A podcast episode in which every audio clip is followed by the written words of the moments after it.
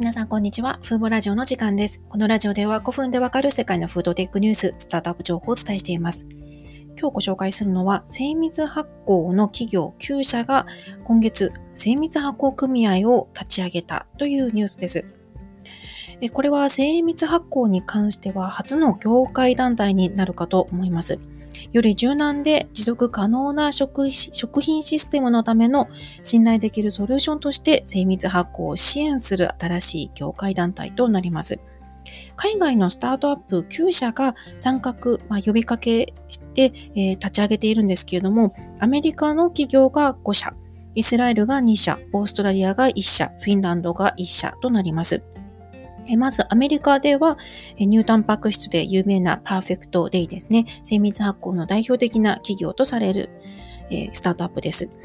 にしゃめがザ・エブリカンパニー、元クララフーズで知られる卵白タンパク質を開発している企業です。さんしゃめがヘライナ、母乳タンパク質の企業で、よんしゃめがモーティフ・フードワークスという有名な合成生物学のベンチャー企業、銀行バイオワークスからスピンオフされた企業ですね。そしてアメリカごしゃめがニューカルチャーというチーズを開発している企業です。で、イスラエルからはリミルクとイマジンデイリーというにしゃ、どちらも乳タンパク質を開発している企業が参加しています。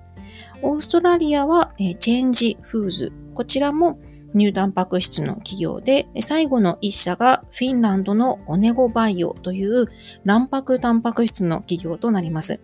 で、これらのきゅうしゃってほとんどが有名な企業で、あの詳しくこのニュース、この領域のニュースを見ている方は、えー、ほぼ知っているかなという企業ですけども、この中でオネゴバイオだけ昨年にせんにじゅうにねんに設立された新しい企業なんですよね。おそらくオネゴバイオが今回の組合の立ち上げに加わっているのは、パーフェクトデイが去年立ち上げたあのバイオロジーサービスの最初のパートナー企業になっているからではないかなと思いました。これらのきゅうしゃから構成される精密発酵組合は、精密発酵産業のための業界の声とグローバルな呼びかけ人として機能することを目的としています。では、精密発酵について簡単にご説明しますと、微生物を活用してタンパク質や脂肪、着色料など目的の成分を作る方法を精密発酵と言います。近年参入企業が代替タンパク質の中でも非常に増えて、あの急速に増えていまして、私が運営しているフーボで昨年精密発酵のレポートを発行したんですね。ね、調べたところ、ええー、当時でごじゅうよんしゃで、今はもっと増えていますので、おそらくろくじゅっしゃをすでに超えているのではないかなと思います。で、現在すでに市販されている精密発酵由来の成分としては、パーフェクトデイのホエイタンパク質ですとか、ザ・エブリカンパニーの卵白タンパク質などがあります。現在のところアメリカとシンガポールで上市が進んでいますが、今後はオーストラリアやニュージーランドにも広まると予想されます。で、精密発酵はこれまでであれば牛や、牛や鶏を育てて乳タンパク質、卵白タンパク質を収穫していた代わりに、微生物を活用することで必要な成分だけをボトムアップ式に生産できる、非常にこの効率がよく柔軟性があって、また生産場所も選ば飛ばない環境負荷の軽減効果も確認されている技術となります。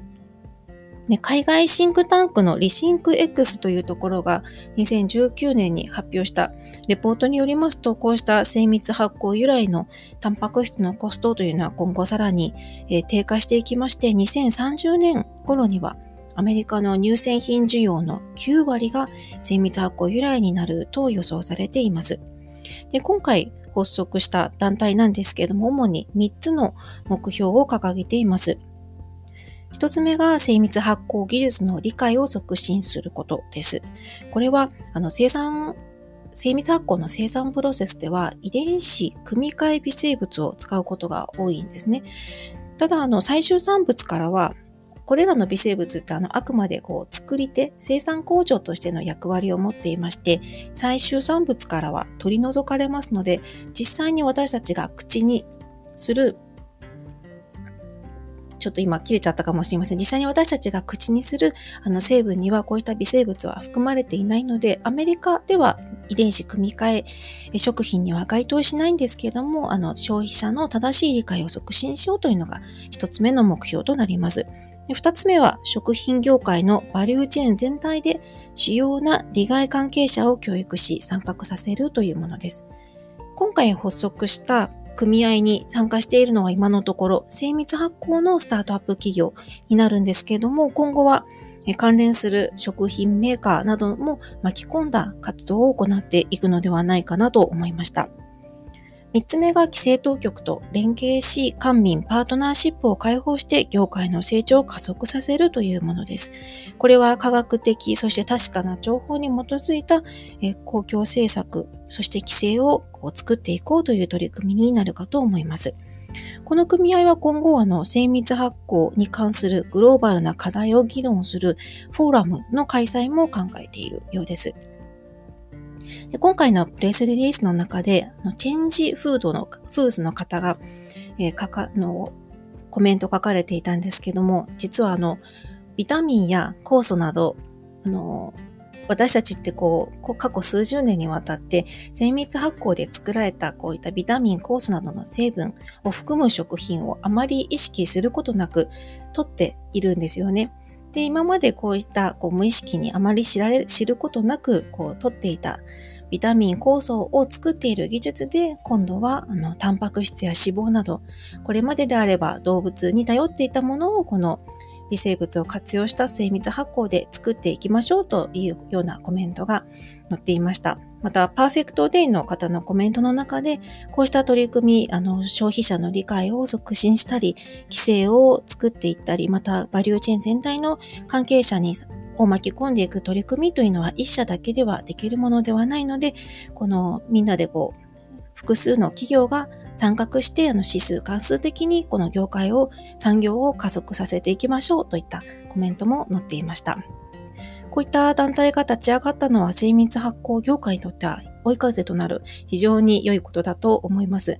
あの、プレスリリースの中ではまだ始まったばかりの状態だといったコメントもありましたが、今後の発展に期待したいと思います。今回は精密発酵企業きゅうしゃが精密発酵組合プレシジョンファーメンテーションアライアンスを設立したことを設立したというニュースをお伝えしました。今回も最後まで聞いていただきありがとうございました。ではまた次回のラジオでお会いしましょう。さようなら。